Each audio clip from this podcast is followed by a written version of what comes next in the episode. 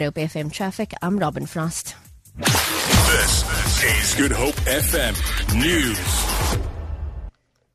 Good afternoon. Police have launched a manhunt for four suspects who shot and killed a 45 year old farmer at Philadelphia near Malmesbury. Police spokesperson Andre Traut says four men with balaclavas entered the man's house, shot him, and then fled on foot. Traut says the motive for the shooting is unknown. Circumstances around the death of a 45 year old man are being investigated after he was shot and killed in Philadelphia. No one has been arrested as yet. Several employees at timber company MTO Sawmill at George in the Southern Cape have downed tools to demand a 10% wage increase. The striking members belong to the National Certificated Fishing and Allied Workers Union. They are also demanding a minimum wage of 4,200 Rand and a 17% increase in their shift allowance. MTO spokesperson Gretchen Blake.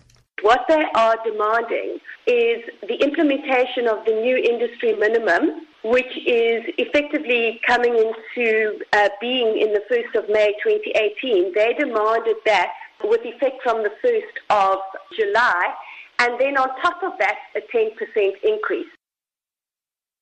Stellenbosch residents say they are still shocked following a shooting incident in which two people were killed at a popular restaurant in the student town at the weekend. Unknown gunmen entered the establishment in the early hours of Saturday morning and started shooting, leaving two people dead and one seriously injured. Mlamli Maneli reports. It's business as usual at the Cubana bar and restaurant today, despite the shooting incident two days ago. Management at the establishment have refused to comment on the incident, referring inquiries to the police. Meanwhile, eyewitnesses say they are shocked. A female security guard says she heard the gunshots and went to investigate when she saw two people lying on the floor. They say Stellenbosch is a small quiet town and such incidents are not expected here. Mlamli Maneli for SABC News in Cape Town. And finally, thousands of homes in Ireland are without electricity as the worst storm in decades rages across the country.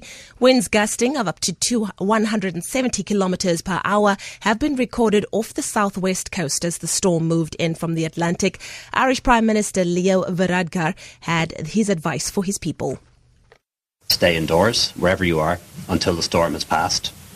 Check on your neighbours and elderly relatives, particularly those living alone bear in mind that while in some parts of the country uh, the storm is not yet that bad, it is coming your way. And this is a national red alert. It applies to all cities, all counties, and all areas. That was Irish Prime Minister Leo Varadkar speaking on the storm currently raging across Ireland. For Good Hope FM News, I'm Leanne Williams. And now, back to music.